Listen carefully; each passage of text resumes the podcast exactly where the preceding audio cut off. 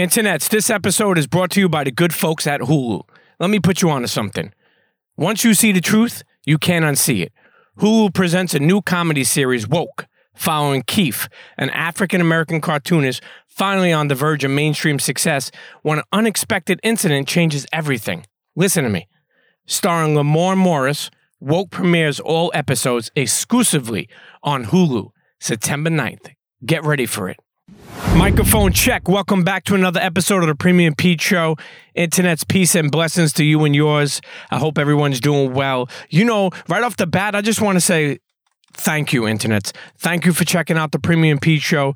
Thank you for telling a friend to tell a friend. And if you haven't, please do so. Okay. Thank you for all the Internets that are drinking wine with me. Thank you for all the Internets that have been day one since the Combat Jack Show. Rest in peace to the late, great Reggie Osei better known as Combat Jack, my brother. I miss him every day. And I know the world does. And that really makes me proud to know that, like, you know, we didn't really, you know, nobody did any drama thing or bullshit. Like, it's all been love. You know, we, we get hit up worldwide. And I know he's looking down proud. So, internets, if you've been messing with the Combat Jack show and me since day one, salutes. If you've been with the Premium Pete show since day one, salutes. If you just joined today, salutes. And I appreciate you. Okay.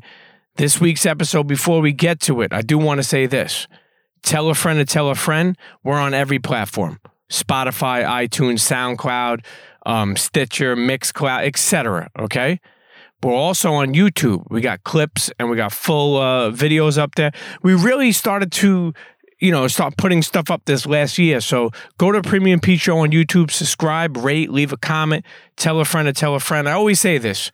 Over the years we've been doing this show, you never know who's going to be on. It could be an actor, an athlete, an entrepreneur, an artist, a producer, you know, a person with a great story.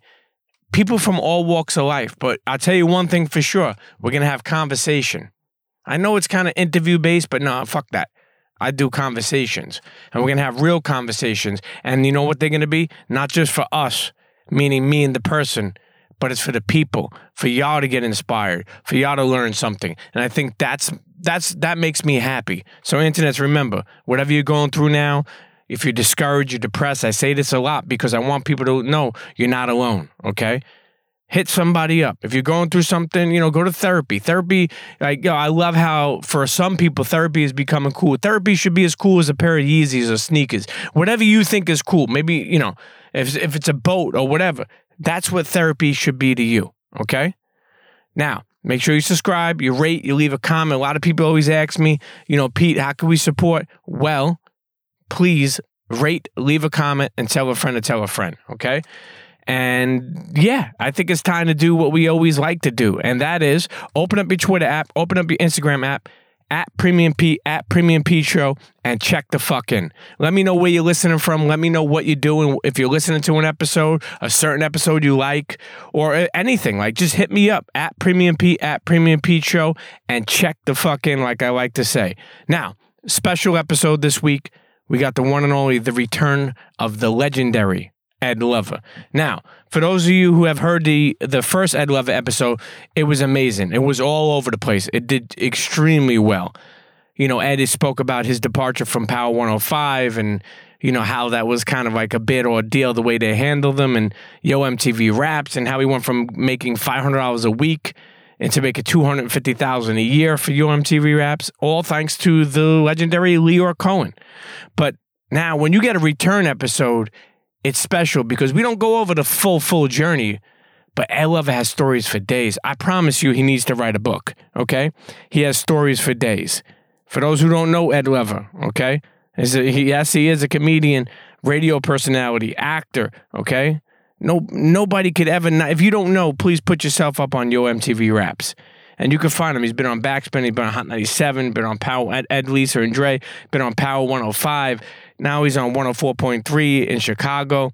Internets, Ed Lover has stories for days. If you love hip hop and you love stories, the Return of Ed Lover episode is for you. Internets, let me shut up. Let me grab my glass of wine. You grab yours too. I'm messing with the Malbec this week. Okay? And tell a friend to tell a friend. And share this episode. And get ready for the return of Ed Lover on this week's episode of the Premium Pete Show. Let's get to it. Cheer. Yo, what's up, y'all? This is Fat Man Scoop, the undisputed voice of the club, the two-time Grammy Award winner. Let me make this official for you. Fat Man Scoop, Quirk McClan, Internets. It's time to go with my dude, Premium Pete. Let's get focused. Let's go, Internets. Let's turn up one time, Premium Pete. Come on, everybody get set, let's go. It's the next episode. It's the Premium Pete Show. News, interviews, all of the info. Listen up, it's the Premium Pete Show. If you want the scoop in the low, down low, listen to the show, cause Milk said so. Fuck what you heard, better act like you know. It's the Premium Pete Show. Internets, welcome back to another episode of the Premium Pete Show. The return. The What's return. up, internet? Uh, What's good? It's Ed Lover. What's happening? the return of Ed Lover. Listen, Ed, okay? We sat down, we did an episode, okay? We spoke about everything.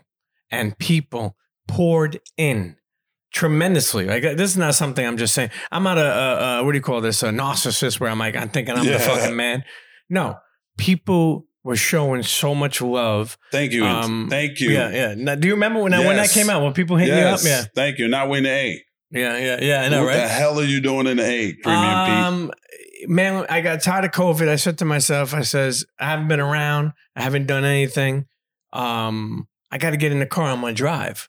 And, I, Okay. and I wound up in North Carolina. Uh-huh. And, and uh, I swear to God, and I Yeah. like got like this little Airbnb by the lake, and I was smoking cigars and and and just chilling on the lake, and I was like, "Damn, this North Carolina sun is fucking hot." And then I I, my, I spoke to my friend from Atlanta. I said, "You know what? Maybe I'll. It's only six hours away. right. Maybe I'll take a ride. I'll get an Airbnb, and I'll continue to clear my mind. And maybe I'll do a couple of episodes because I'll be honest with you, and and somebody who is literally a radio icon, a radio legend. Um, I've been doing podcasting a long time, ten plus years Right. but this whole COVID shit, like I'm not really into the Zoom. I'm not really into like this, I can't feel the body Run out, of, language. run out of shit to talk yeah, about. you know, it's like it's not like like somebody. don't want to keep talking about COVID. That's how I Yeah. feel on my radio show. Like every day we have a COVID nineteen news update, and I'm glad that that our sister station was the news station breaks in and Yep, does it Yep. because every day I don't want to talk about this shit. Yeah. you know, life got to continue and we just got to learn to enjoy ourselves. And, you know, we talk about what we're doing during the times with quarantine crazy and stuff like that. But I don't want to have that conversation every day. It's depressing. Sure, sure. You know, now, now let me ask you: You've been on so many radio stations, your, radio career, TV, so many things. People listen. People who know Ed Lover, okay, you always when he comes and sits with me, you're always going to learn a little bit more. But also, people who don't know him, I want you to learn. Okay, our first episode. If you never heard of Ed Lover, I want you to go back and check that out because that's where we talk about growing up and his drive and all the successes from making five hundred dollars a week to making two hundred fifty thousand. right? That Lyor, shouts to Yeah. Lyor Cohen. Shout out to Lyor. He said, I, I don't know if I can get his voice down correct, but I get you the money. You know? Shout out to Charlie Stettler, too. yeah. So, but, but now, you know, I say to myself, the return episodes, we always check in with the person, find out what's going on, give him his flowers. You know what I mean? See what he got going on. Now, you're still in the Chicago radio. What station is that? 1043 Jams in Yeah. Chicago, the Ed Lover Morning Show in the morning. Shouts to Krista. Shout Uh, out to Krista, shout out to Jen. Yep, shouts to Jen. And and you, you know, radio all this time, and I say to myself, when I talk about podcasting, and sometimes I don't feel it. How do you? you- It's almost like writer's block. Like you know how people get writer's block. Like, yeah. How do you when you have and you had plenty of bad days, you lost friends, um, and still went on the radio, Yeah. still did what you do. Is it your therapy? Honestly, like doing radio. Yeah. yeah. Yeah, because um, it allows me to talk to people directly. It also allows me to express myself in um, in many different ways. You know, it, it, I could cry on the radio if I want to. I could just really be happy and joyful if I want to. I could crack jokes if I want to, and it's immediate. And that's what I always like about it. You know, it's like. Okay. Oh man, I listen to you every day. Like some people, that's their routine. Yep. They wake up in the morning. Let me see what this is. Let me see what that is. And it doesn't matter who the radio personality is. Everybody has their favorite segments that certain people will do. You know, shout out to nephew Tommy. People love his prank phone calls. Yep. Yep. So they make an appointment to listen to that. So that's the joy for me is that's therapy. It's like doing stand up. Like I can't wait to get back on stage and Yeah, do yeah. stand up again. You always be funny with the jokes. Let me ask you. Can't when we when we speak about comedy, it's funny how many uh, networking and springboarding are two of the most important words. Yeah. and you've done both of them. And what I mean by that is, okay, you're a radio guy, but so much more than that. You're Right. a comedian, right? Done comedy, right? Done acting, Yeah. right? Done brand partnerships, Absolutely. done TV, Yeah. right? You literally springboard of everything you've done. You know. Now we think about comedy. The funny thing about comedy is you guys make us laugh, but some people are very depressed inside. I mean, look at Robin Williams, Yeah, right? I couldn't You know, believe that. w- yeah, What a mask he Yeah, wore. yeah. He was super depressed. I can't believe, but sometimes they say the pain is what gives you the best material. So I hope I never get to that point. You know what I mean? So Robin, I couldn't, he was such a brilliant, brilliant, brilliant mind as far as comedy and expressing himself physically as a, as a comedian. I, I would just have never imagined that he was that depressed. Never. yeah, yeah. God Which- rest his soul. which is crazy because you know you, I remember speaking to a therapist uh, recently, and we were talking about like uh, people who commit suicide, hmm and it's insane that she said one of the uh, uh, uh, one of the keys to seeing somebody is happiness, and you're like, what the fuck? Like, wait, so people are happy, and you got to worry about them? It's kind of a weird thing, Yeah. but you know, uh, some of the most happiest people, uh, or or people who make other people happy, deep down may not be happy. But rest Right. in peace of Robin Williams and Absolutely. anybody. Rest in peace of Chris Lighty. Yeah, rest in peace, Chris Lighty. Um, rest in peace of Shakir Stewart. yeah, rest in peace to Jazz Fly. Yeah. Um, oh, you know, you know, um, that hit that hit home. yeah, I couldn't believe it. yeah, yeah. Just never really know what goes on in somebody's life. So Jazz Fly, rest in peace, sister. You know, I do want to say this too. You know, anybody listening, watching, if you're going through something, man, find at least one person to talk to. I always tell people, I know it's hard. People want to put other problems on other people, but at least one person you could trust into. And if you Yeah. can't do that, go see a stranger because sometimes that, meaning a, a, a, a therapist, there's nothing wrong with it. People want to get fresh, uh, uh, get you know, get your mind right. Like you know, Yeah. you- Get mentally Yes, fresh. yes, yes. Yes. People want Get to look good on the fresh. outside, Get you know, and, and, and you grew up in that era too. Yeah, and where- I've been there. yeah, yeah, yeah. I've been there. If for, for all the internets watching and listening, however you're getting there, I've been there. I've been to the point where I didn't think I was worth anything. I've been to the point where I didn't know where my next dollar was coming from. And I've been to the point where I'm watching people, and it could be work related, it could be family related, but you need to go and talk to somebody because you need to know that your life is worth something Mm. no matter what. Your life is worth something to somebody. Somebody out there loves you. It really do. And they want you to be here and they will help you through. But you have to open your mouth and go talk to somebody. Even if nobody in your family understands and you're telling people this, that, and the third is going on with you, and they like, suck it up, you're going to be fine, and they blowing it off, go talk to somebody outside of that. Please. Absolutely, There's absolutely. plenty of hotlines you can call. There's plenty of places you can walk into that they're absolutely free.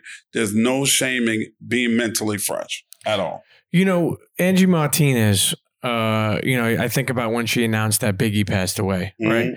Then you think about all the things you announced, like when you and Dre uh, announced that, uh, um, but then you announced when Pac got, uh, yeah, I did that at Nassau Coliseum. and that's Coliseum, right? I remember the crowd was like fucking like Yeah. confused as shit. got silent as hell. And big shout out to Nas for allowing me to do that because they weren't really seeing eye to eye at that time. Yeah, yeah. Shouts to Nas. Now let me ask some through your radio career. Do you, do you remember how many times you had announced that somebody had passed away? God, I remember um, Lisa Left Eye, right? I think Left Eye, Yeah. Aaliyah, Yeah, Big, yeah. um, Pac. Um, shit, was I on the radio when MC Trouble died? He- um, Heavy. Yeah, yeah, um, Heavy D. Um, it's just been so many. You just you tend to forget, man. I, well, recently when Bushwick Bill passed yeah, away, yeah. when- Rest in peace. oh my god, it's just Yo, it's I- so I- painful. Yo, not to cut you off, but you have been around a long time. Yeah, Like, thank God. like, like, do you see? You know, of course. Do you see? Uh, uh, yeah, do you realize when people we're losing a lot of people, and like, you know, you ever realize like where you start to feel blessed that you're still here? You know, because you could go look at Prodigy, right? Look at Combat, right, right? You know, look at Sean Price. You Right. know, Yeah. look, at. You know, I just think about like people. You know, uh, uh you know, Combat's uh, uh, partner Ed Woods. Like these guys died. Yeah, You know, out of nowhere. You know. yeah. Just and and just recently, um, a friend of mine in Chicago, Curtis Goodman, just Mhm, passed away. You know, um, rest in peace to him. He had family and kids and, and people that loved him. You know, and it's when it all comes down to it, it's those personal relationships that you have with people. The the fact that I can still smile sometimes when I think of that person, and I can still be in pain when I think of that person Mm. too. You know, like you in combat. You know, Yeah. you had your ups and downs or whatever, but at the end of the day, you guys are still brothers. That's you know, that's I used to live next door to Chris Lighty. Like Yeah, I yeah. remember when he signed 50 and um, he took me downstairs to the basement and pulled up 50's album cover and 50 was buzzing crazy on the mixtapes. Crazy. Like I had never seen anything like that sweep New York so hard as when 50 and G Unit came. And Chris showed me the album cover. 50 had the Gucci Yeah, yeah. thing with Yeah, no shirt, on and on, a do rag. yeah, I was like, yo, he's. A, I was like, if the music is halfway as good as this album cover, From what I heard, he already had out. You know, um, Wankster was already Yeah, out. yeah, That, How to know, Rob. How to Rob had came out, but I hadn't heard the bulk of that album yet. And Chris played like three songs for me. I was like, this dude is out of here. You know, Gone. was he always like when people think of Chris Lighty? You know, they say he had the briefcase. He was like a business guy. He would go in there. He knew the street, but he would go into boardrooms and get you that deal. Yeah. You know, he had the mindset for collaborations and and more. was he always like that? Not when he was home. If when there was another side, there's a fun side to Chris. He's a basketball court in his backyard. He loved his kids. He loved the barbecue. He loved to sit around, talk shit, share a cigar, share a drink. There was more than one side to Chris, but he was a brilliant, brilliant mind. From Hollis to Hollywood Mm. is absolutely Chris Lighty. Mm. I mean, how else could you finagle LL Cool J in a FUBU hat in a Gap commercial? Only Chris. when you think about that shit, that shit is Only legendary. Chris took Buster from Leaders of the New School under his wing to superstardom, took Missy from wherever Missy was at to superstardom. 50 Cent, superstardom. That's Chris. That's all Chris and Mona together. Shout out to Mona too. Shout out to Mona Scott. And when you Yeah. th- now when you think about uh first of all, if you've seen online recently, people acting like 50, like his album, like he, he don't got hits for days. Cause I know T.I. Uh, what is that go- all about? I don't understand. And all due respect to Ti and Fifty, but here's the thing: let's not act. And I'm not saying this coming from New York, but let's not act like Fifty wasn't the hottest in the game at one point in time and doesn't have a catalog that is insane. Premier Not Pete, can yeah. I tell you something, man? And all the internets out there and the rappers out there, I want y'all to know something right now. You know what makes you a fucking superstar rapper? Mm. And 50 Cent has been there. You have to have a magnum opus album.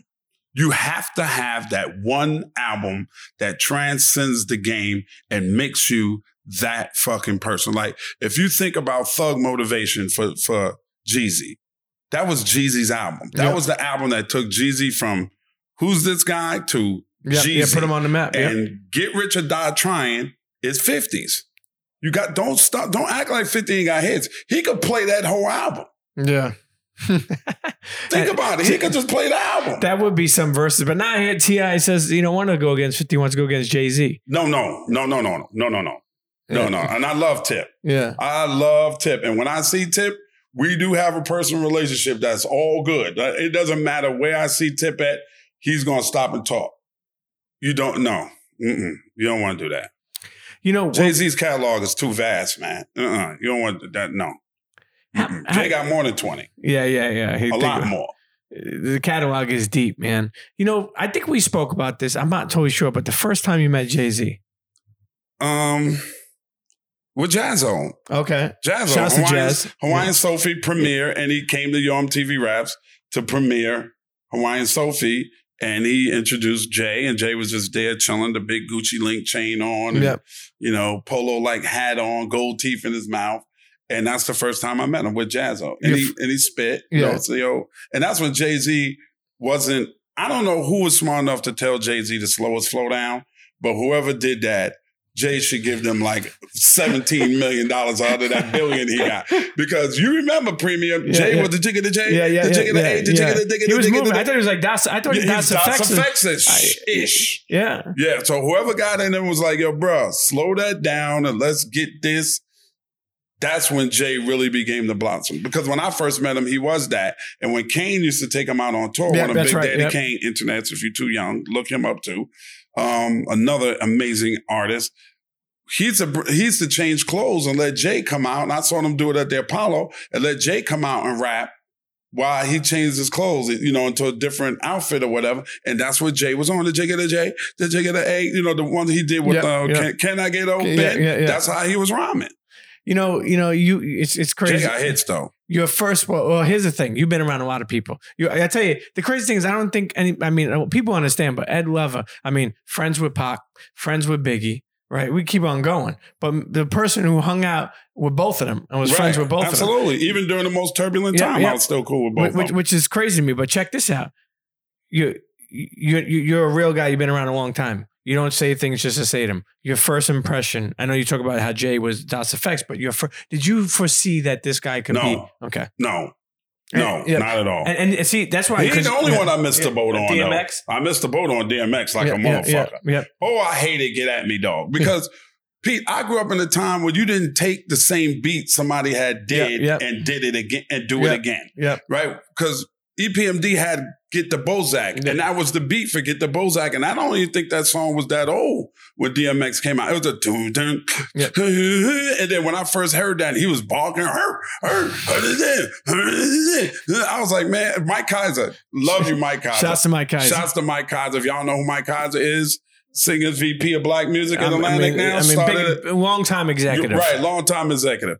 Mike Kyser was doing record and radio relations for Def Jam, and he bought the record up there for flexing them and whoever the DJs was that we had on. I think it was Scribble. Shout out to Scribble to play during morning drive, and I was like, Nah, this record, no, brother, this ain't it. Mm-mm. Slept on X. And we had a fucking basketball game because you know back in the days, I don't know if you internets know, actual radio stations did do things with the community Yeah. back in the day. So we had the Hot 97 Hot Shots. We had a basketball team that I coached. And I remember going up to like Mount Vernon or something like that to play, you know, some teachers. And they used to like to try to stack their team so they can bust our ass anyway. But they played that song and I watched a whole gym of young kids go fucking nuts. And I was like, Ed, you missed it. You Yeah, missed the boat. You missed the boat, but You missed his- the boat. but I, his- but I tell D all Yeah, the time. yeah. I said, D, if I had to sign you, you wouldn't have got signed, bro. Because I missed that one. I certainly did.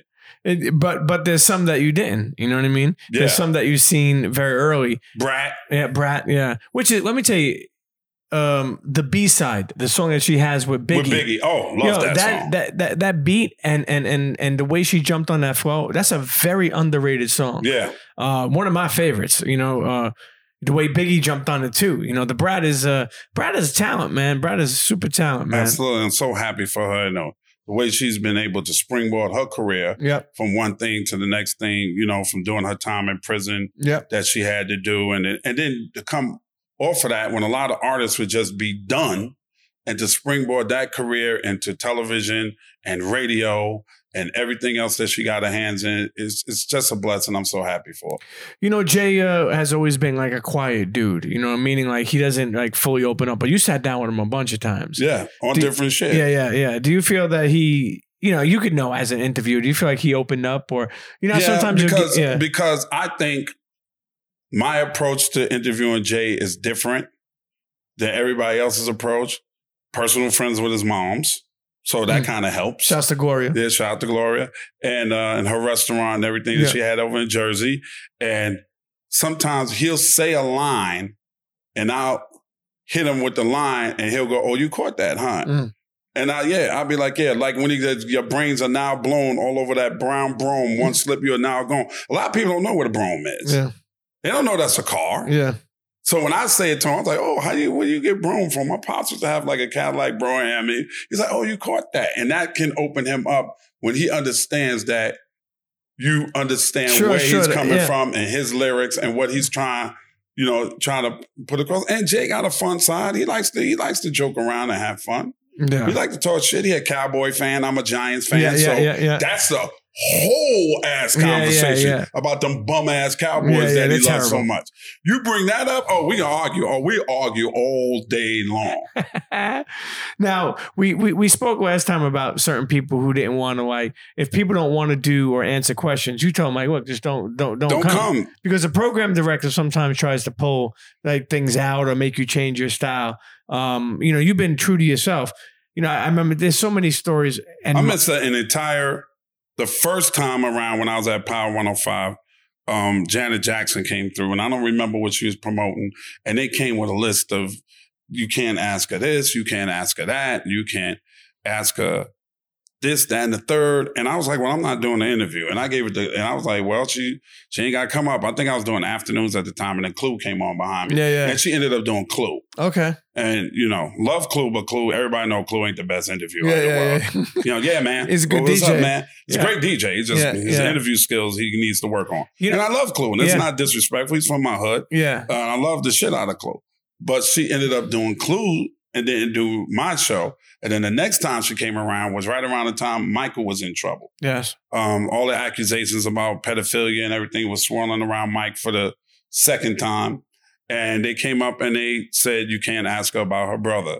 And as soon as she sat down, I she cracked that mic. I was like, Hey, we got Janet Jackson. Hey, what's the Power 105? How your brother doing? Mm. No, we're not going to talk about his charges, anything. I'm not going to disrespect you like that. But at the end of the day, I got brothers. Sure, sure. And says, how is your brother doing? Mm. Because people looking at Mike, people passing out, moonwalk, Yeah. blowing stuff up. But at the end of the day, that's your brother. How's your brother doing? And she opened up. He's good. And, you know, we talked. I said, when the last time you talked to him? People want to know stuff like sure, that. sure. Sure. When's the last time you talked to your brother? Let me ask you a question. Did y'all have y'all have barbecues like you know stuff that that's the shit people Yeah. want to know. When Mike eat potato salad, Yeah. like do do you go over Mike house and y'all fucking barbecue and be bullshitting and playing spades? Like Michael loves spades. Like you don't know Mike mm-hmm. get down bones, Yeah. everything. Hit the wheel on you. Right. That's that's real.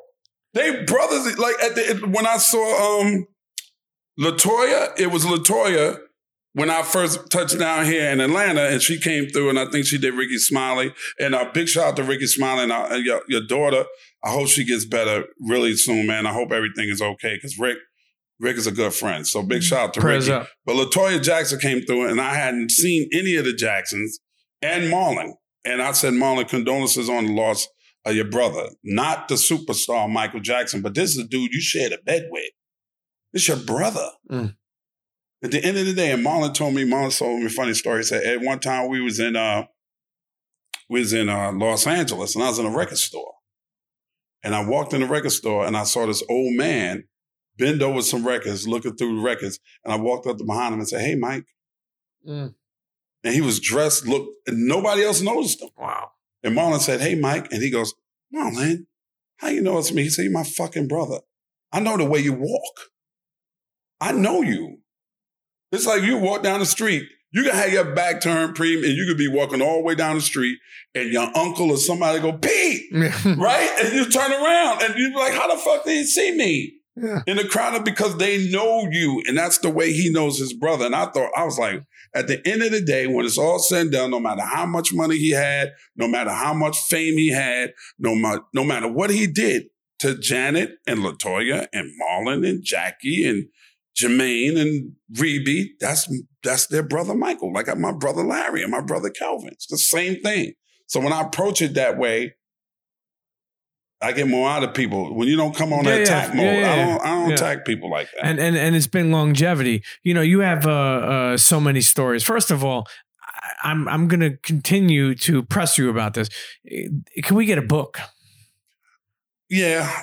It was a I'm- part and- of and- and- hold on, let me just tell you. You have so many fucking stories. It's insane. Like like our episode, like there's there's way more stories than that, and the people enjoyed it so much. Like you literally have lived, you know, through so many years of hip hop, and you have so many stories. right. I'm just saying, eh, the re- it's not only about a book. A book. Once we get back to normal, the book could take you on tour. Yeah. They they sign some books. Yeah. Uh, I would know, love that- to. Yeah, yeah, you know what I mean. I would love to. what what were you gonna say? I didn't mean to cut you off. You I were saying. just, uh, I, it was a part of me at one time when people have been asking me about this book for like 10 years. And there's a part of me at one point that was like, well, my chapter's not over. And I feel like if I write a book, I'm telling my story and that's it. Like my story continues. So maybe I, I'll do a book and then um, I'll do another book. Yeah. Who knows? We could name it different. Yeah, name it different. But I always wanted to do a book in a different fashion because I don't remember everything.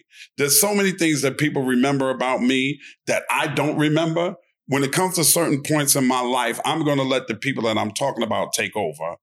And tell Trying to tell their us, tell, tell perspective of me. yeah, yeah, yeah. My perspective of me is always going to be good. The audio book on that should be good. Yeah, no. you know, where you could bring somebody in like, yo, I don't remember this whole thing. You should tell this. I think that'd be good. Yeah. We got to continue uh, uh, to get that going. yeah, I But you know, you look at the world right now, upside down. Okay, not only COVID nineteen, you look at the, the, the, it's like racism. And don't say it's back; it never left. It never right? left. It's just being exposed. Um, you know, companies are forced to say things and try to make some changes. Let's see, right? What would your friend, the one and only Tupac, like think of this time? You think, you know, because he was about that way before this was even going on. he would be, and I'm honestly going to believe this wholeheartedly because he would have been in his 40s now. He would have definitely been on the front line of the Black Lives Matter movement. Mm.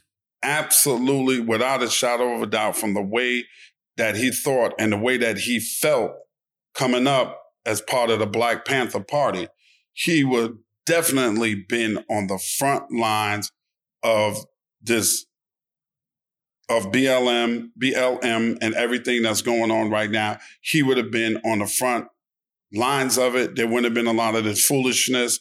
I think a lot of people would have turned to Pac as one of the young black leaders to to push us to where we need to be, and he would have been very, very, very vocal about this bullshit that's going on in this country. And then finally, he would have got a chance to say, "I told y'all so." Mm, mm.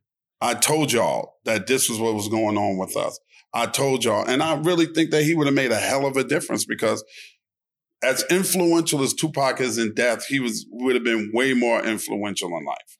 Who do you think uh, an artist is now that we could compare? I mean, not that someone's Tupac, but is there anyone that you've seen that kind of, or nothing uh, comes close? Nah. Pac was special, man. Yeah. It, that that's one of a kind.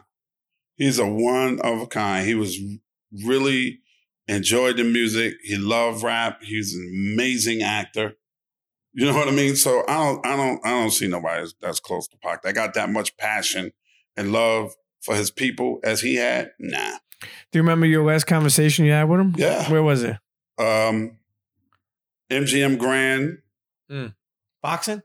right after the fight, after they stomped the kid out, and they were on their way out, and I was at the Betty Boot bar, surrounded because that's where all the pimps hung out at. So Mhm. I'm at the pimp bar, I called it, in the MGM Grand, and he stopped. He was coming through, and he was like, "What's up?" I was like, "What's good?" And he was like, "Yo, you, you know, we doing the, the thing at at Suge's club, and Suge was standing right next to him. Suge said, "What's up?" And he's like, "You should come through." I said, "Well, I got to do something for for Chris Latimer. He got me hosting." at a club tonight. And I said, yo, man, take care of yourself. And he said, I will. I said, I love you. And he said, I love you too. And I was like, I'll try to get over there and see you later. He's like, I bet. And they whole entourage. Yeah, yeah, it kept him moving. Yeah, it kept him moving. But he did stop. And I'm glad I got to say I love you to him. Yeah. Yeah, it's So important. take care to, of himself. it's important to show people their flowers while it's there. Yeah. You know, Because Pac was, um, if you really think about Tupac's life, he didn't live an entire year from the time Suge and him, Suge bailed him out of jail. It wasn't a year. but all that music that he got Yep, done, Yep. it wasn't it wasn't even a year. And that's sad. It's crazy when you think about that. You know what? Internets, we're sitting here, the return of the one and only, the legendary Ed Lover, my friend, okay? We got stories for days. Don't go nowhere. We'll be right back. Cheer. Internets, today's show is sponsored by the good folks at Epix. Let me put you onto something. Enslaved. It's a new six-part original docuseries featuring award-winner actor Samuel L. Jackson only on Epix. The docuseries explores 400 years of human trafficking from Africa to the New World by following the efforts of diving with a purpose as they search for and locate six slave ships that went down with their human cargo. It's executive produced and featuring award-winning actor Samuel L. Jackson, the icon, the, le- the listen, the living legend Samuel L. Jackson. The series tracks the efforts of divers as they utilize new methods of underwater archaeology to identify and locate these sunken slave ships for the first time in history. These modern day adventures serve as a springboard to tell the stories of the ideology, economics, and politics of slavery, while also celebrating stories of resistance, the cultures left behind, and the cultures that we live in. Internets, understand this. Watch new episodes of Enslaved Mondays at 10, 9 Central, or watch anytime on demand. Only on Epix. Get the channel or get the app. Trust me, you're going to enjoy this one. Thank me later. Internets, this episode of the Premium Pete Show is sponsored by the good folks at Hulu. Let me put you onto something because keeping it light isn't working. Hulu presents Woke, a new comedy series inspired by the life and work of artist Keith Knight. Watch as Woke takes an absurdly irreverent look at identity and culture as it follows Keith, an African American cartoonist finally on the verge of mainstream success when an unexpected incident changes everything. With a fresh outlook on the world around him, Keith must now navigate the new voices and ideas that confront and challenge him, all without setting aflame everything he's built. This stars Lamorne Morris, Blake Anderson, T. Murph, Rose McIver, and Sasheer Zamata. Woke premieres all episodes exclusively on Hulu September 9th. Visit hulu.com forward slash woke for more.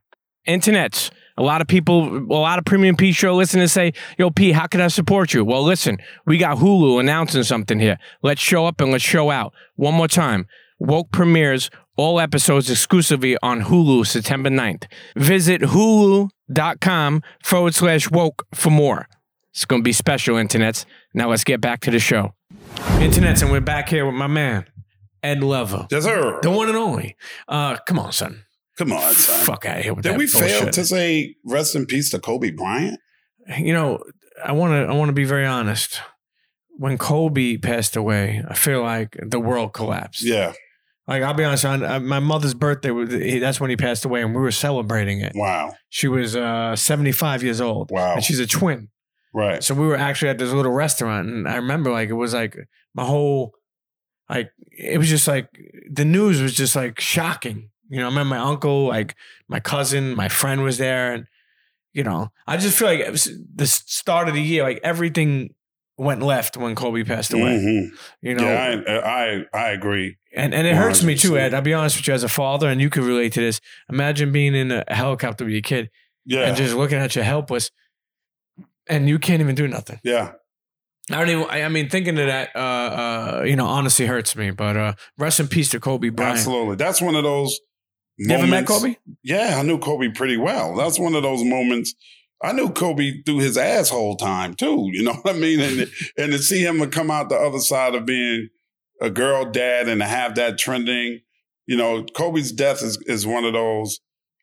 I remember when that everybody's always going to remember where they were when they heard the news that Kobe Bryant died. It's just like our parents would.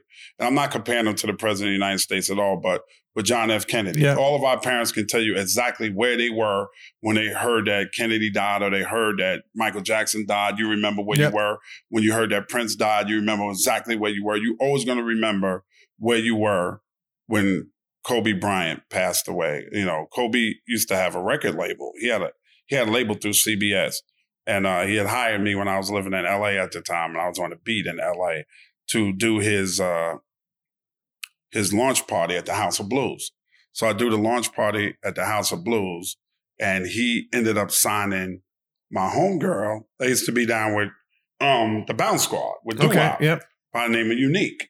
He signed Unique to his label, and he bought Unique out there, and and all of that shit. And they put her up and was paying for her car note. And I don't, I don't, I think it might have been before or after the first championship or the second championship. And all of a sudden, he just decided he didn't want to do the label no more. And instead of giving them the option, so okay, I brought you out here, let me fly you back home, whatever. He just left everybody fucking stranded. and I end up having to pay Unique's bills and paying for her car and stuff like that till she got on her feet. And I was really, really fucking mad at Kobe for a long time. Like when I saw him, I wouldn't even fucking talk to him. Like I would, walk the other way. And then he came to me one time I saw him and I just kind of, we were just like kind of in the same space and I didn't extend a hand and he didn't extend a hand at all. And he said to me, he said, Ed, man, I'm, I just want to apologize and um, apologize to Unique too. Now, I've already done that. I didn't handle that the right way. And for Mm. You to see the growth of a superstar like that, to come to somebody like me and somebody like Unique and say, that's not even on your financial level. You know, most people be like, fuck them. I ain't got to apologize. Fuck, who the fuck is that love? I Yeah, ain't got sure, to sure, apologize. sure. Fuck him. And say, I didn't handle that the right way. I was young. I should have handled it better. and extend his hand, I had to take that because I'm a man. So if a man is man enough to say, I apologize, I ain't gonna hold nothing against you. You know what I mean? So me and Kobe has been good. I was there when he dropped on 60 on the Knicks and shit. Yeah. He told me, Yeah. watch what I do. I was like, Cole, give us a break. He's like, watch what I do to your bum ass Knicks in the second half, right? Like, just murderous. Like, he's just one of the, it was amazing to watch him grow up. We've had Kobe in our lives since he was 18 Yeah. and to watch him grow up and his family and care about his family and love his daughters and you know i love the story he tells when he says uh, he was sitting there after a game and gianna was right there and uh, somebody came up to him and said man you got all these girls man you better better have a boy somebody got to continue the Yeah, basketball yeah. legacy and gianna said i got it Yeah. Yeah. i got that don't he don't need no boy was- i got it i think that's beautiful That man. was special. yeah and god we miss kobe so much man. Rest in peace. I mean, 20 years, five championships, uh, just the, the one team one team. I one mean, team I think about somebody like even Derek Jeter. Like, you know, I look at somebody like that, you know, who one team. It's not easy to stay with one that's team. right And then more importantly, the way he, like Kobe was inspiring, man. You know what I mean? And and also like, I, I mean, I grew up in the MJ era, right? yeah But the kids who who who had Kobe and scream Kobe when they hit a basket in school with a piece of paper. That's right. You know what I mean? Like like that was that was the most inspiring thing. Like MJ, I remember with the tongue out uh, from the for, for the dunk contest. That was something I couldn't get out of my head. Right. How this dude flew, put his tongue out, and and, and, and slam dunked it. Plus with those threes on that were insane, the Jordan threes. I never seen a Still sneaker like G- that. I still love Yeah. threes. I never seen a sneaker like that. Now, that actually sneaker got me hooked. I never, I never forget. I seen a Chinese kid coming to school back in the day, and he had a uh, the black cement threes on. I'll never forget. First of all, first air, vis- air, air the first air visible unit on a Jordan. right. Then you had the tongue. I mean, the the the, the jump man, this tumbled leather, this elephant print. I was literally like, what the fuck are those? so you know, you know, when you think about the uh, impact that Jordan, that Kobe, and that you know people had like that, it's tremendous. You know, uh, switching gears for a second, when you think about radio and you've been in it so long, do you honestly think you could, like, as a radio guy, as somebody who has a morning show, as somebody who has a show, do you think that you can make a, a whack song hot? You know, you- yes. Okay. I absolutely do think radio can make a wax song. I think radio has made wax songs hot over the course of a period of a long, a lot of time. you know, you know why I, say- still yeah. hear Informer. Oh, by And Snow. I still Yo, fucking you know, fun it. fact. You know who? You know who? You know who produced that? Who? MC Shan. Did he? Yeah. Is that crazy? I know crazy? Shan was involved with him. I know. I think Shan the one that got him signed. yeah, yeah. I know He Shan actually did Yeah, it he well. produ- He yeah. should have kept that shit. I can't stand that fucking song. And radio made that shit a hit to the point where you find yourself going Informer. Yeah. You know the Danny thing. I, I went to that shit boom, was boom, whack. down, Yeah, yeah. shit was whack, man. But but but but doesn't radio do that to you? Doesn't it play it so much that you hate it, but you start singing it? yes, Like that that you heard this song three hundred times. If I hear this song one more time, but then you find yourself uh, reciting the words. absolutely. you know, uh, um, it's crazy to me too. You know, I even think about, uh, um, you know, I don't know the radio game like that, but I think about if somebody like plays a song, you know, and, and then keeps on playing it. Like, how does that rotation get get decided when you go to Well, songs? the, the music director and the program director, they sit down and they look at research and then they decide what songs are going to be in rotation and how many times they're going to play them. And sometimes, from my perspective, and damn, I'm about to put my ass on the line sometime, but I don't care. Sometimes I think that they need to go off gut. And especially when it comes to classic hip hop, this is not that hard. There's 30 freaking years of hit music, you know, and you get some of these guys in there that are programming, and my program director is fantastic in Chicago, and so is my music director. But I have been in situations where the person that was programming had no business programming Mm. because they did not know the music, Sure. right? It's almost like uh, I hate to use this example, but it's almost like policing. If you're not from the community Right, and you live outside the community, right. and, and you know, it's like how are you supposed to know the community and police the community effectively? You know, instead of being nervous of the community. That's right. and I know I know it's a, a wide uh, uh, um, you know example, but you know how do you expect pretty somebody who who doesn't you know didn't these grow up in this artists? shit, so Yeah. how do you know it? Yeah, how do you know? How do you know what? How do you know what was a hit, but really didn't chart like that? but it was a hit because everybody liked the song because you wasn't around and you didn't delve into it. So you don't you don't know that. You're not, you know, you don't know that you're gonna you're gonna add uh 03 Bonnie and Clyde theme. But you're not gonna add Ain't No Nigga because you wasn't around and Ain't No Nigga was never a single. So you're not gonna add that because you don't know that was a smash, that everybody loved that record. But you're just gonna go off what charted and what hundred people in the room is gonna tell you. How can hundred people actually tell you what eight million people are feeling? Yeah, sure. Or three million people are feeling. Now, do you feel radio? Obviously, you know the box has always been important, and it's funny because at one point in time, podcasting was looked at like you couldn't get on the radio, Right. you know, and then now you see like everyone has one, right? And it's a great extension. You know what I mean? It's a great extension. Ed Lover does a radio show. He could be this person. He gets to go a little bit more longer content. He has a podcast, right? So Right. it it it it it, it it's beautiful and it's actually now hand in hand. Do you think, you know, obviously in this day and age where people have Spotify, Tidal, Mhm. right? Sirius XM, right? Do you think that people I mean, obviously they do, but meaning like, will this forever like go on where people the radio will still be a I thing? don't think so. Uh, and and they they losing a little more to all of those mediums that for um, aforementioned um, a little more every day. And because they still, in my opinion, a lot of them are still treating this shit like this is 1993. It's not 93. It's 2020, and you better get up on the game. You better understand. That's why a lot of, of radio conglomerates are getting into podcasting. Yep, yep. That's Yep. why. And I don't know why. And this is crazy. And you know, here I'll give. I mean, I've spoken about this a bunch of times, but how are labels not hiring someone to run a podcast for their artist? Right. Right? You know, uh, not not saying everybody wants to do it, but it should be an option. It should be as just as big as a merch item, right? It should because it's an extension of what they do. I don't understand how these labels don't have a podcast division because you get streaming from that, and it helps push the album and it helps promote it. Right. I mean, it, it, it's. But then again, you know, it, it you know, you know, it makes it so that you it's like it's almost like podcasting is like an extension of like Sirius XM. Yeah. But Sirius XM is just like I work there. So they like terrestrial radio in a sense where they want to control all the programming. It's not open enough. It's not loose enough. Podcasting, the day if they ever allow podcasters to play music, radio is fucking finished. Yeah. I'm telling you yeah, because you can say that. You can say people listen to Premium Pete because you're going to give me 100% authentic. I'm going to hear from artists I want to hear from, and Pete don't give a fuck. So that's why I like listening to Yeah. you, right? So that's why I like listening to Jack Yeah. because I'm going to get it 100% real and raw. This 2020, that's what they want. They want it 100% real and raw. But these radio conglomerates always want you to believe that the music is more important than the personality. Bullshit. Yep. Never has been, never will be.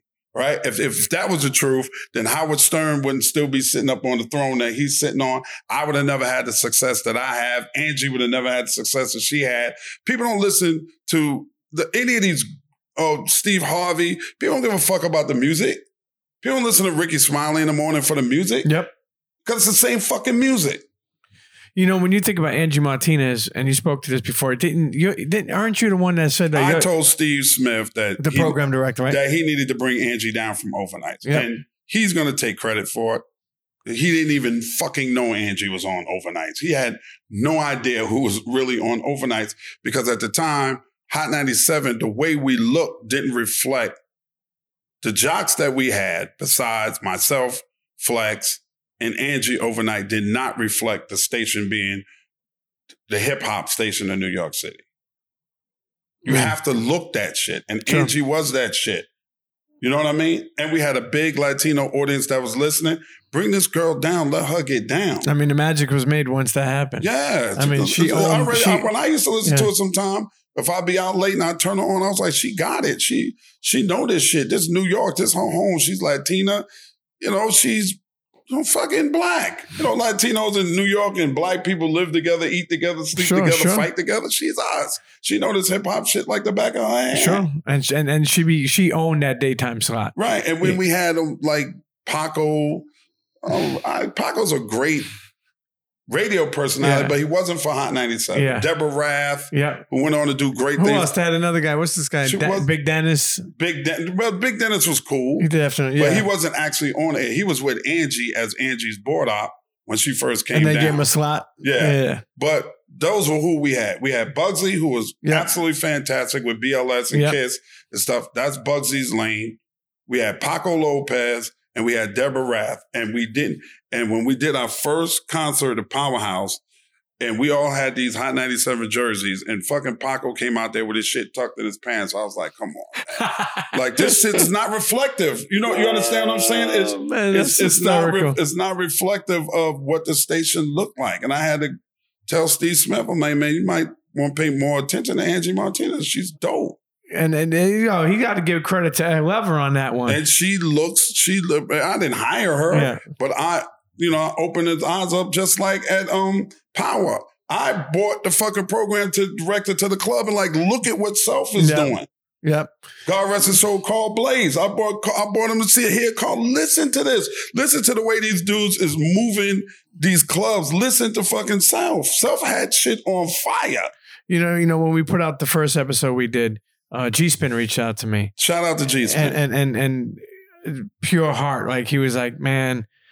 I wish, you know, I don't know. I guess he said he felt like when I guess his plane, his uh, train was late that morning, and when he came in, he said it probably looked like he was a terrible guy, and he heard the episode, and he says that's one thing that still bothers him to this day.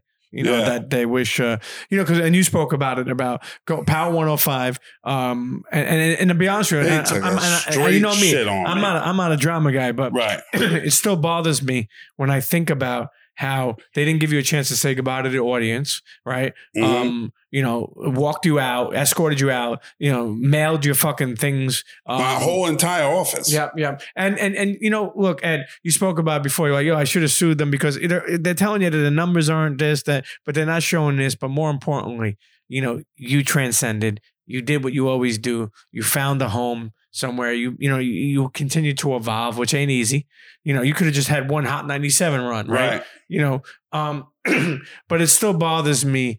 You know, but I will say this: even Charlemagne reached out to me about the episode. Big And- shout out to him. Yeah, so much love for you. Um, A lot of love right back, Yep, brother. Yep. And Big love to Charlemagne. Yep. And and it's like you the thing also that I don't think people understand is your inspiration and what you told Pow 105 that helped the Breakfast Club uh, seeds, you know, grow. Right. Meaning like you told them to get a camera Yeah, in I told him right? get some cameras, Yep. man, because because I saw I saw the wave. I was doing Come On Son, and I was getting hits out of my ass with Come On Son on YouTube. And I was like, listen, man, you gotta to build this thing to where everybody is gonna watch it and everybody because visuals and audio was going together so well there. You know, that's the, what they ended up doing. The Breakfast Club is what I wanted to do with with, with the morning show there. Now, now, nobody with that episode. Did anybody? I wonder if some of the people uh, felt bad. Like, did they say, "Oh, I'm sorry," or apologize? Or I wonder if anybody. Uh, I know G Spin, but I don't know who G the program. Yeah, G Spin did. Kind of Yeah. like Jack McCartney. I have yeah, yeah. no idea where he is, and he's probably so full of himself he would never apologize for the way Yeah. he handled it. I don't. I understand change. Change Yeah. is going to happen, but you handled it wrong, bro. Yeah. Yeah. You don't, uh, especially not a I chance to was say goodbye. you. Yeah. Especially not a chance to say goodbye. Right. You, you know, um, you know, and, and listen, you know, you're a bigger man for it and, and the city loves you. Uh, uh, the radio waves love you and they, and they show it and they continue to show it. And that's a special thing. yeah. You know, speaking about Come On Son, I don't know if we spoke about this the last time.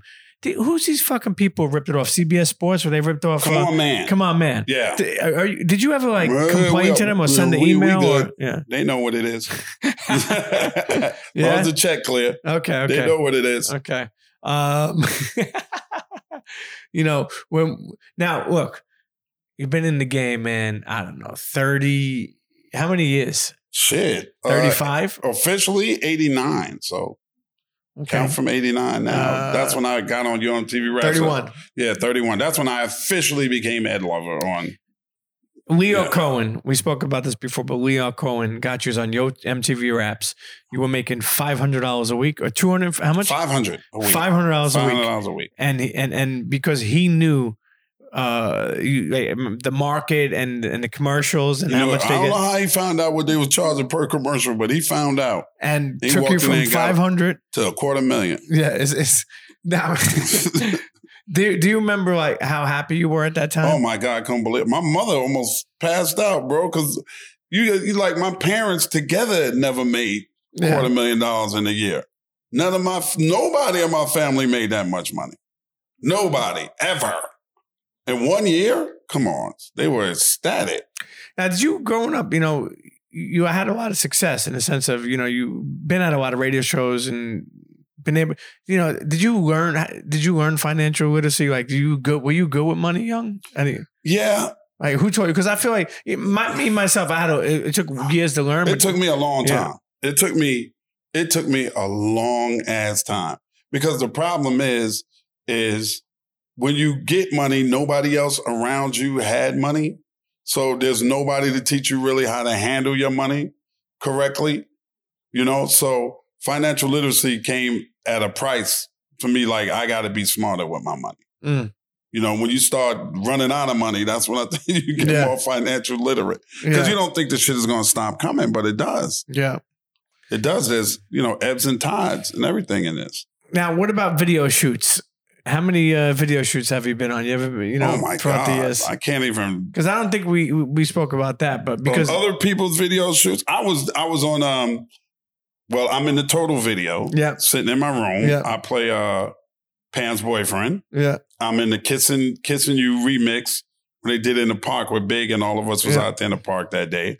I'm in I'm in a whoop. There it is video tag team. Oh, uh, tag team. Whoop, Tag there team. it is. I'm in a whoop. There it is. tag it is. team Video. back again. Yes, because yeah. we were, I was cool with them guys. So I'm in that video. But there's been a lot of video shoots I was on. I'm in the uh, Crush on You video. I was oh, there uh, with Little Big. C's. When I saw Uh, uh, Big eat about 40 Swedish meatballs that day and then sent out, I said, if I know you was going to be here, Big, I would have I bought some Hennessy. Oh, you want some Hennessy? I go, call the bitch and tell her to come over here. You know, one of them little assistants. And so I said, Big, don't call her a bitch. The bitch, fucking little bitch. And tell her go get some Hennessy. And he went and got a half a gallon of Hennessy. And we drank the Hennessy. And then him and Caesar smoking some shit that made my left leg numb. I was like, what the fuck is this? It's hocus pocus, yo. Oh, let me hit that. And I hit that shit. My whole left side was numb for the re- and I was drunk. It was just fucked up, man. yeah, so I was in that video. I've been I've been around a, a lot of a lot of video shoots.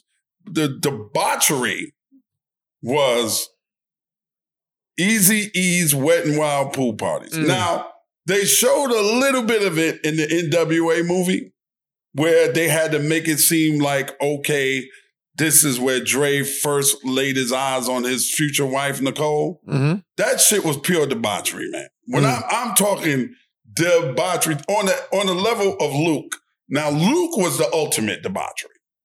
Two Live Crew. Two live crew, and Luke was very smart and knew how to get things done when it came to program directors on radio and people that were in charge of playing videos. So what people don't understand is when we first started Yo MTV Raps, for a long time, we played what we wanted to play. Mhm. And me and Dre like pussy and ass. So of course, we gonna play fucking Luke. When we go down to do a whole week worth of shows with Luke, we land at the airport and there's a chauffeur there, three different chauffeurs. Ed Lover, T Money, Dr. Dre. We each got our own chauffeur in the, the limousine outside. And then you get in the limousine and there's two butt naked bad bitches in your limousine. Don't tell me you ain't gonna play that video. Oh my God. You're not gonna make sure you play whatever, whatever, and, and you getting serviced all the way to the hotel and into and then into your room With a smile. with a smile. Luke knew how to do his shit. And Easy E did too. Straight NWA, them wet and wild pool parties. Eazy had was straight debauchery. Made me fucked up my whole relationship. my whole ass relationship got fucked up because of one of Eazy-E's wet and wild pool parties. I was I was Bigger dating Freaknik. I was dating this girl. The way, worse than Freaknik. And I had some Freaknik shit. Cause Freaknik, I was running around with dumbass Tupac at Freaknik. I'm dating this girl in LA, but I live in New Jersey. Mhm. But we serious. So anytime that I get, I go see her. Anytime that she get, she comes see me. But after a while, I'm I'm brand new to LA and I'm seeing the way LA move. I'm kind of feeling suffocated because every time I touch down, I gotta be with her the whole fucking time that I'm there, mm-hmm. and I'm not getting a chance Try to move around. to move around. So when Eazy said, "No, listen, man, we'll try to come and do your MTV Raps," and you know, NWA, we getting ready to drop whatever record they was about to drop. I'm gonna have a- one of my wet and wild pool parties. I'm like, "Fuck it, yes, definitely," because he's in Calabasas and she's in Inglewood. Yeah, no yeah. fucking way she's gonna Yeah, know I'm even. I'm at a hotel in Calabasas. No way she's gonna know. Unbeknownst to me, one of her girlfriends was dating Eazy. Oh my God. So I'm in the fucking hot tub with a bottle of champagne with my arm around this breezy I just met, and my girlfriend walks into the fucking pool party. Walks in, what are you doing? And she starts crying and she runs back towards the front. And I'm I'm standing in the garage and I'm just like, Marlo, you gotta leave me alone. I'm no good. Yeah, yeah, yeah. I'm not a good person. I'm sorry. How long you been here? Oh. fucking crazy. It's the end of the night. I got the girl. I gotta take her back. God rest Big Stretch. His rest his soul. I gotta take this chick. I take her back to the hotel. I blaze. Now I gotta take her back, and I got stretched to ride with me, and she's fucking all the way in Rancho Cucamonga, some dumb shit, which was far as fuck from where Eazy lived in Calabasas. We had to go past LA and then back Man. on the other side to take her home. And thank God that I did because my man called me and was like, yo, Marlo is down here with a crowbar in the lobby looking for Fuck my whole relationship. Did you ever up. see her again? Me and Marlo are still friends to this day. Oh, And you know what? Because she broke up with me, she met her husband and has a great life and her children. Nice, nice. Yeah, Sometimes I wasn't shit. I wasn't Yeah, shit. yeah, yeah. And at the same time, I'm in the garage, in Eazy Garage, arguing with her. Miss rolls up, and Dre is over there arguing with her. What the fuck did I tell you? Didn't I fucking tell you don't come over here? I tell you we fucking shooting you on TV right? Well, Dre, why you gotta be around all these bitches? It's part of what the fuck we do. Get the fuck in the car. And he, they screaming at each other, and I'm screaming. Marlo's looking at me crying, and I feel like a fucking piece of shit. True story. Eazy-E's Wet Wild Parties. Oh my God. Yo, That's legend. straight debauchery. Eazy made sure everybody, it was just nakedness and fucking and just all kind of shit was going on with Easy E shit. Man, That re- debauchery. rest in, rest in peace to the God. Rest in peace to Easy E, the God. Now, now, people uh, being banned from radio stations. Weren't there a couple like artists that were banned or people that couldn't come up? Yeah, there was a couple of, um, damn, who can I remember that got banned? At one time, Kim and them was banned. Little Kim was I banned. tried, try it, try it. Yeah, Yeah. Little Kim and them was banned from from from Hot 97 Did a you ever while. try to like fix any of that or? uh, Nah, t- I, I mind my business when it comes to it because they was they was shooting and shit. You know that Yeah. was that was that was crazy. But you just got people like I don't know what it is between me and Foxy. Foxy don't fuck with me. Mm. I've been trying to make amends with Foxy Brown for so many years.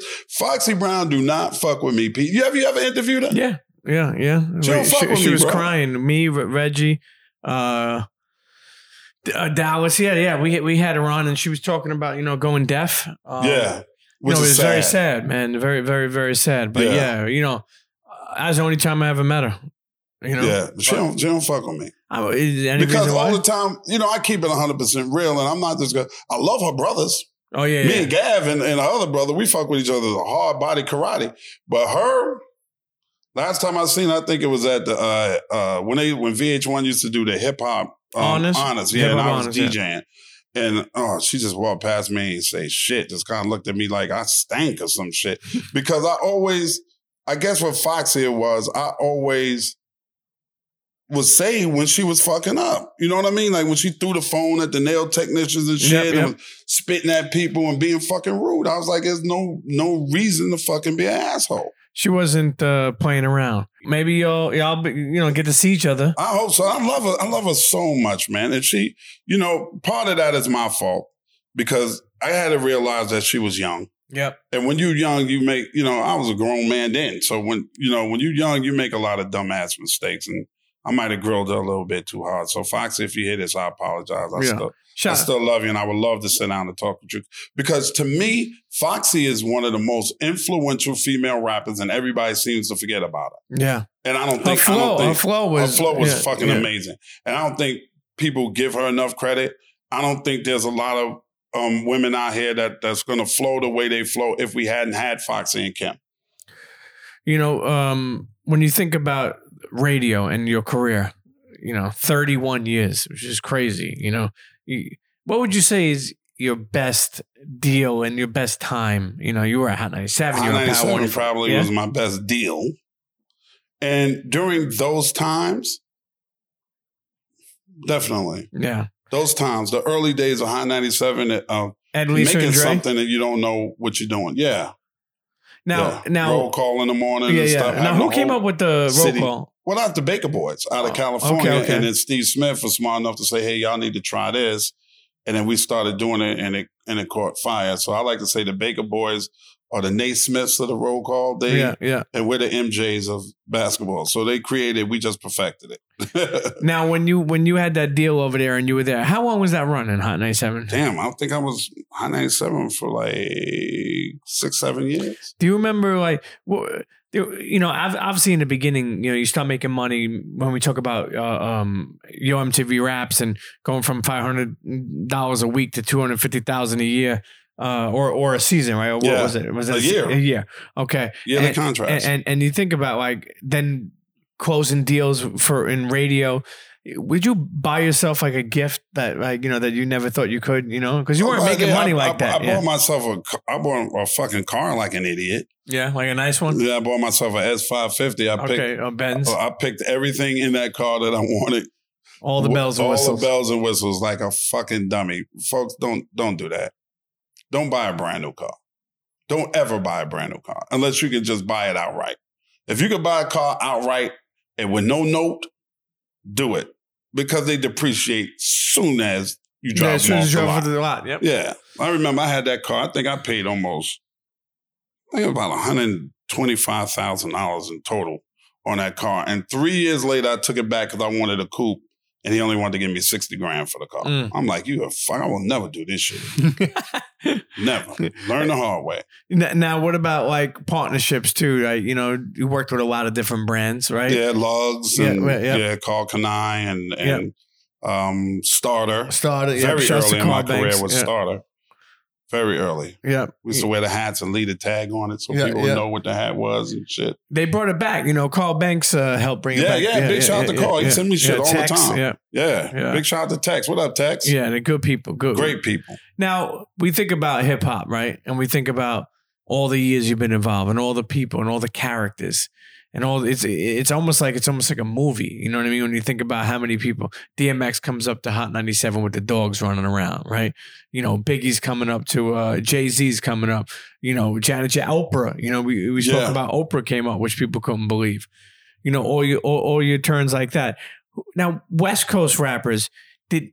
Did you feel like you sat down with a lot of West Coast rappers Absolutely. in in Hot 97 Yeah. and Breakfast Club days? Yeah. Because Absolutely. yeah, because I feel Well, like I had yeah, a relationship with Cube since NWA. yeah, So when Cube was in New York doing his doing his album with the Bomb Squad, he came through. Um, Snoop always came through. You know, even when Dre first introduced me to Snoop, we did a we did a uh, we did MTV Raps when Dre and Snoop was first working together. He was so shy. It was amazing how shy he was. You know, you think about knowing Snoop for 20, 25 years, you know? Snoop always came through. We always had uh especially because I had a relationship with them from Yo MTV Raps. So it spilled over to radio. DJ Aladdin, Dub C, um, anybody, man. Crondon is my man. Yep, You know what I mean? All of them, even the um, Bay Area dudes, Too Shorts been my Yep, yep. man for since 89. You know, so those relationships when they came over and they they spilled over whenever those dudes was in New York, they knew that they could come and see me. sure. It wasn't even going to be a. It wasn't even going to be a question about it. You know, um, Steve Steve Smith gave us free reign. We never had to say, "Oh, we have you know this person is coming up today." We didn't have to give them a list of who was coming on the radio show. It was open door. Yo, we downstairs. I'll bring them. Come on, they would get people too, though, right? huh? They would get people. they We would- did it mostly yeah. ourselves. We Yeah. had we had a um we had Pia James, and Pia was our, our talent booker. So if somebody was in town, Pia would know, and Pia would come and say, "Hey, and you would get got- what an email?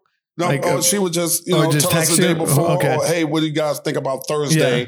For you know, this one, somebody yeah. called me and told me Warren G is here. Yes, yes, You know, what do you think about um Quik?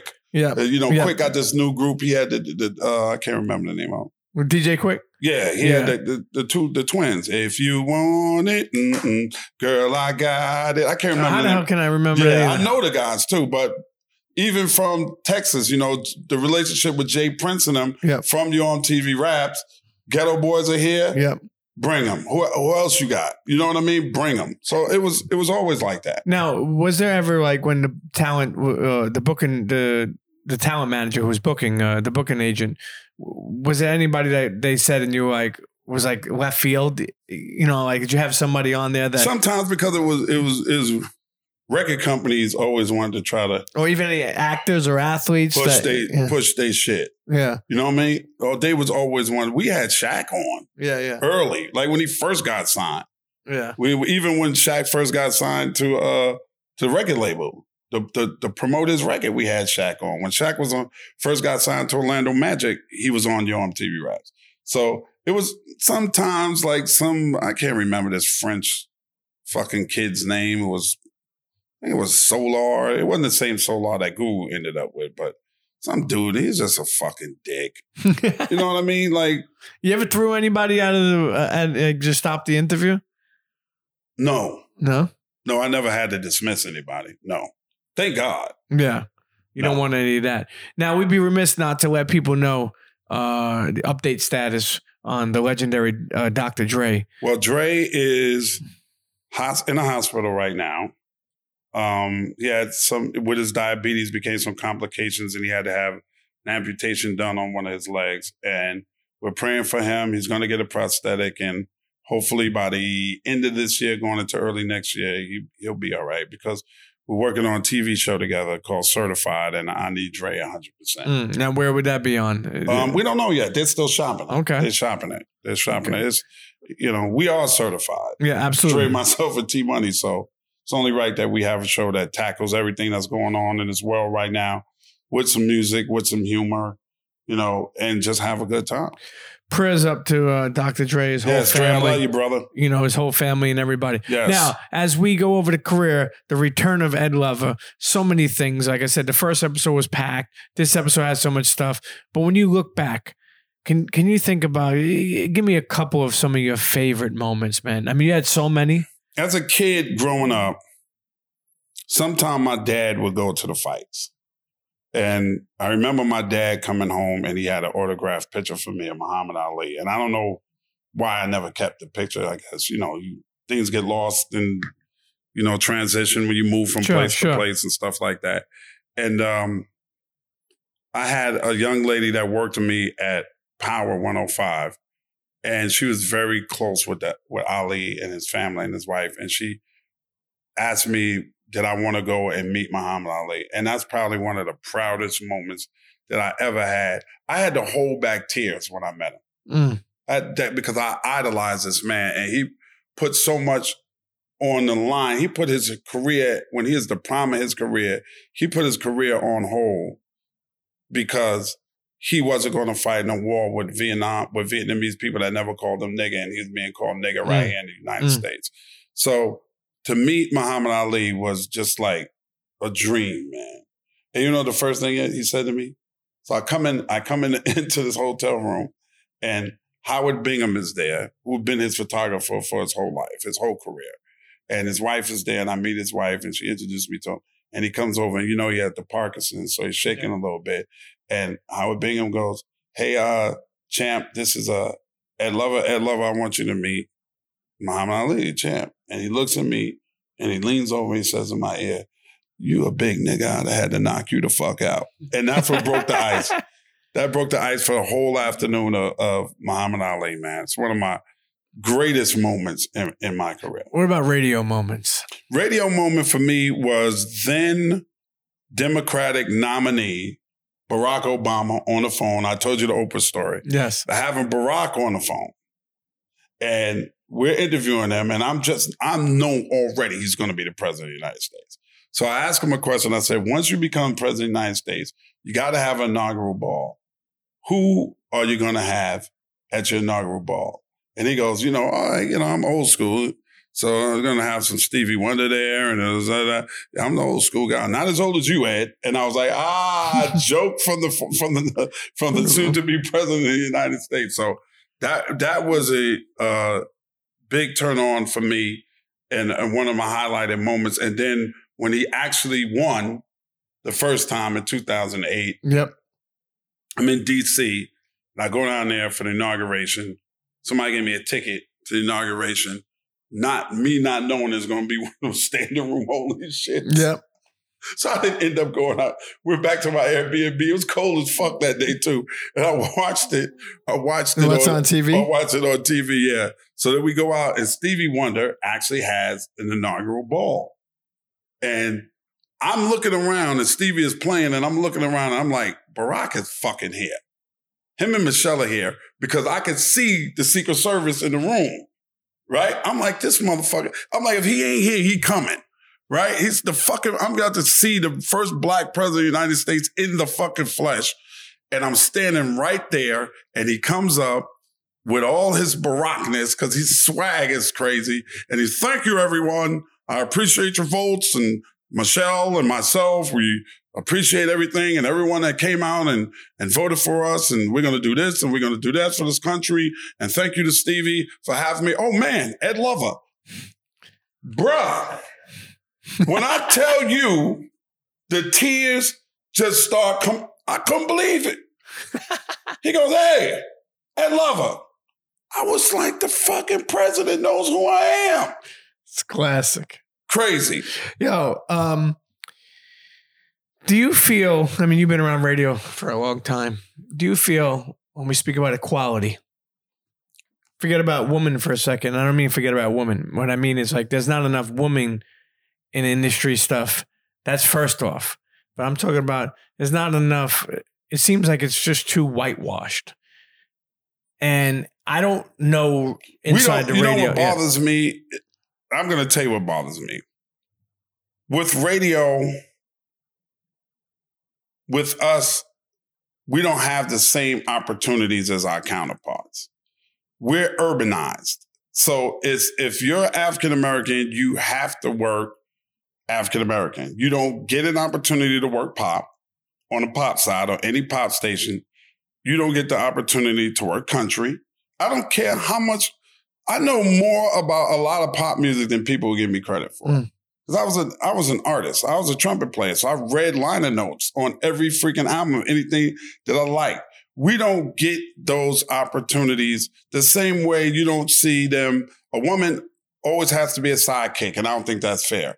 I think there are fantastic women that should be able to head up their own morning shows and their own morning programs, but it's also got to it's got to be John and Ellie. Yep. You know what I mean? And that's not fair. And they could get our shit, but we can't get their shit.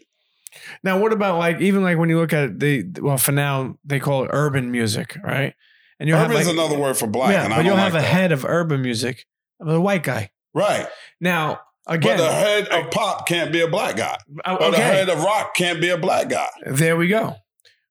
As throughout your 31 years in radio and TV, you know, obviously you could just look around. You see some of these pictures of these labels, and I'm, you know, you see some of these pictures of these radio stations.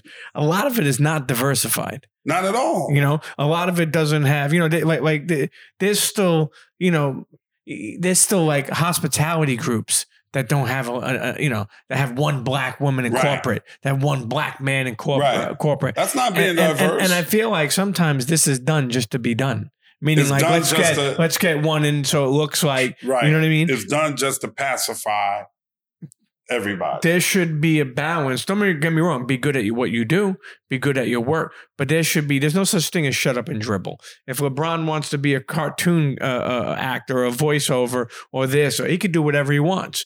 If Ed wants to move over to pop for a day and try it out, why not? right. Right? The trend. You know, he- he- he's a radio guy. This doesn't only means just only hip hop. You know. yeah. But you get you get painted into that box of hip hop.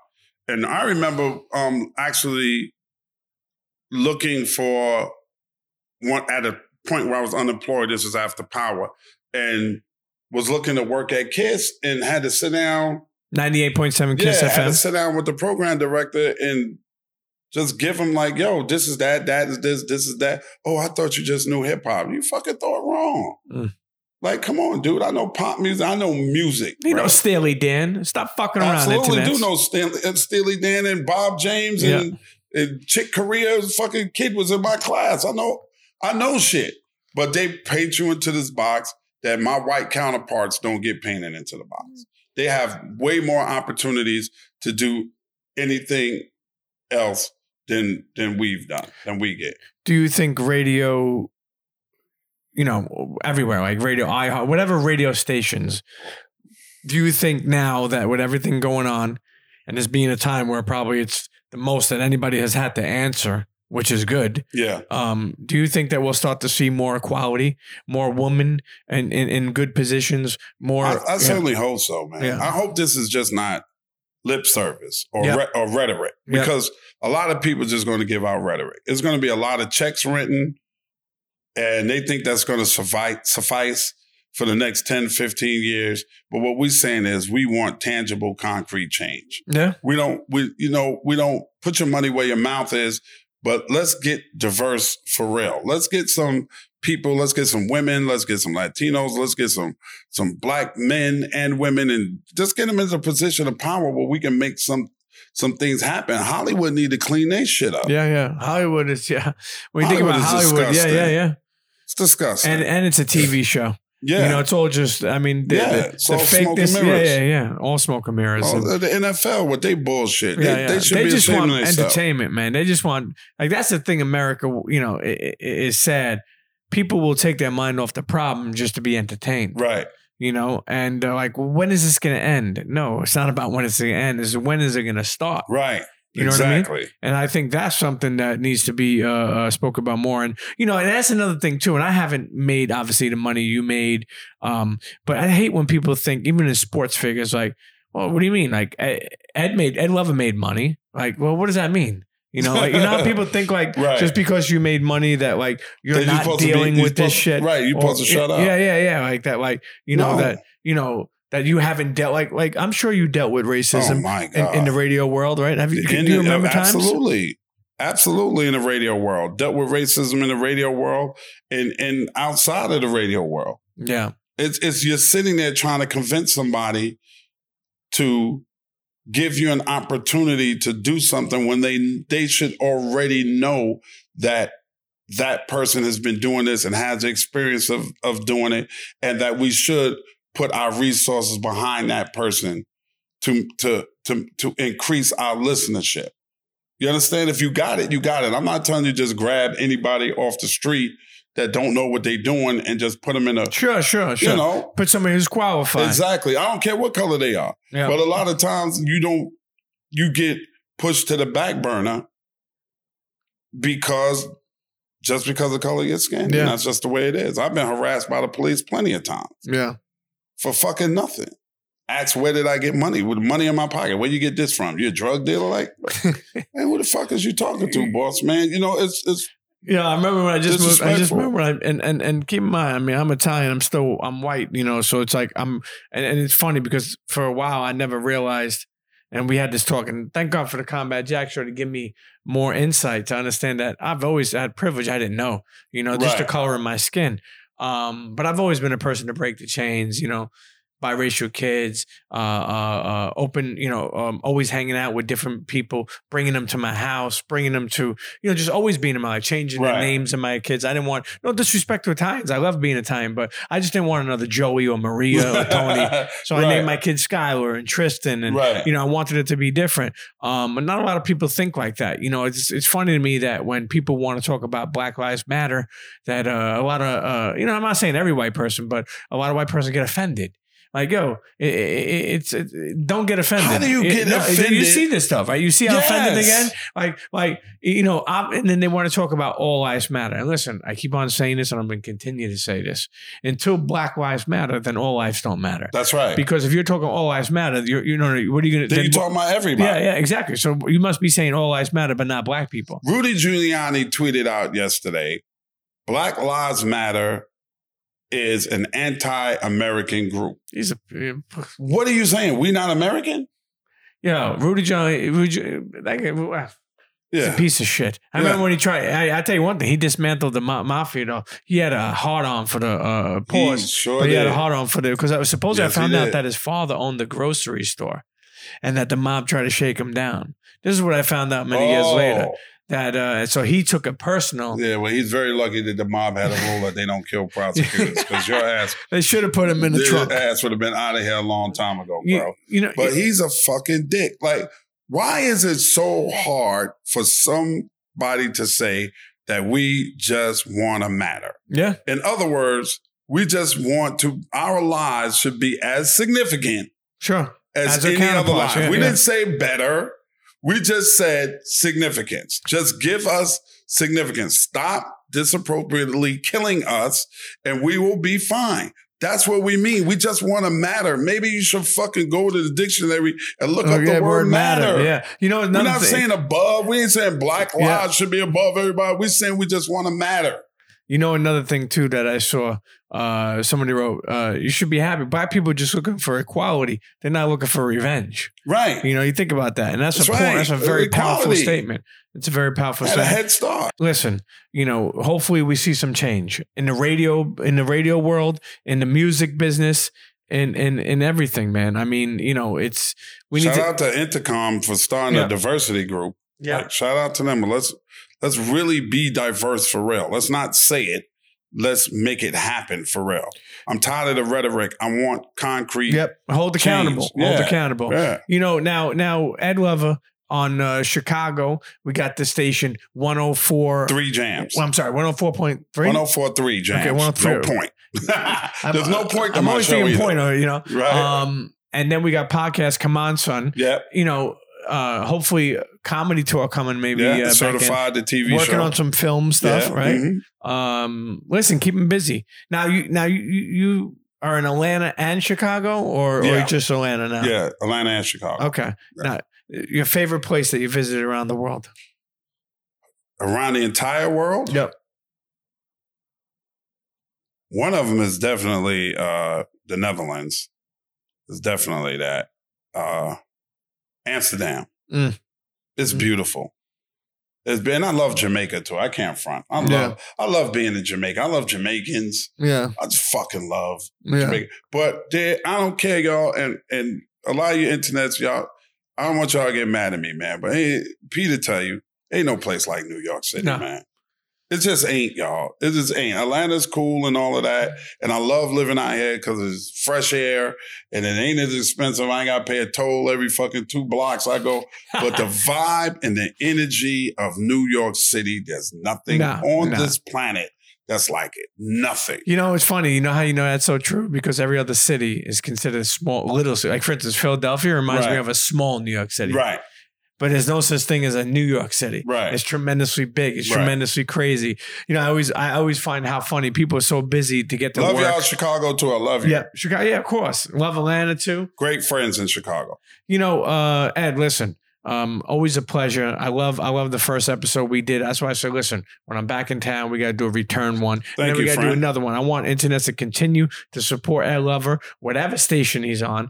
Continue to support his podcast. Come on, son. Even before it was a podcast, it was that big. And I love Yeah. the mark that he I made. thank y'all. Thank y'all for that too, for the continued support over the years. I appreciate it. And just the flowers, Ed, man. I mean this, you know, you and even like, you know, you have people like Charlemagne and all these other people. It, it says something when the next people up and the people who've been doing it after you uh, admire what you did, admire what you contributed. Um, I always say it's a puzzle and you're a piece of the puzzle. Yes. You know, when you think about it. And and and, and, lucky to be that piece. yeah, too. yeah, and, and and that will always stay in history. Um, in the moments you made. I mean, acting, you know, radio, um, yo MTV raps, man. Shout out to Hollis, Queens, Yep. New York. Shout out from to New Queen, York. from Queens to Hollywood, back to right. Atlanta to From Hollis- Chicago. yeah, it, it has been for me from Hollis to Hollywood for real. Yeah. But uh, I guess we'll leave him with this, okay? Come on, son. Fuck out of here with that bullshit. We out. Internet, the one and only Ed Lover. Cheer. Oh yeah! I hope you enjoyed that return of the Ed Lover episode. You hear me? The I, I may have drank too much wine today. I hope you enjoyed the Return Ed Lover episode of the Premium Pete Show.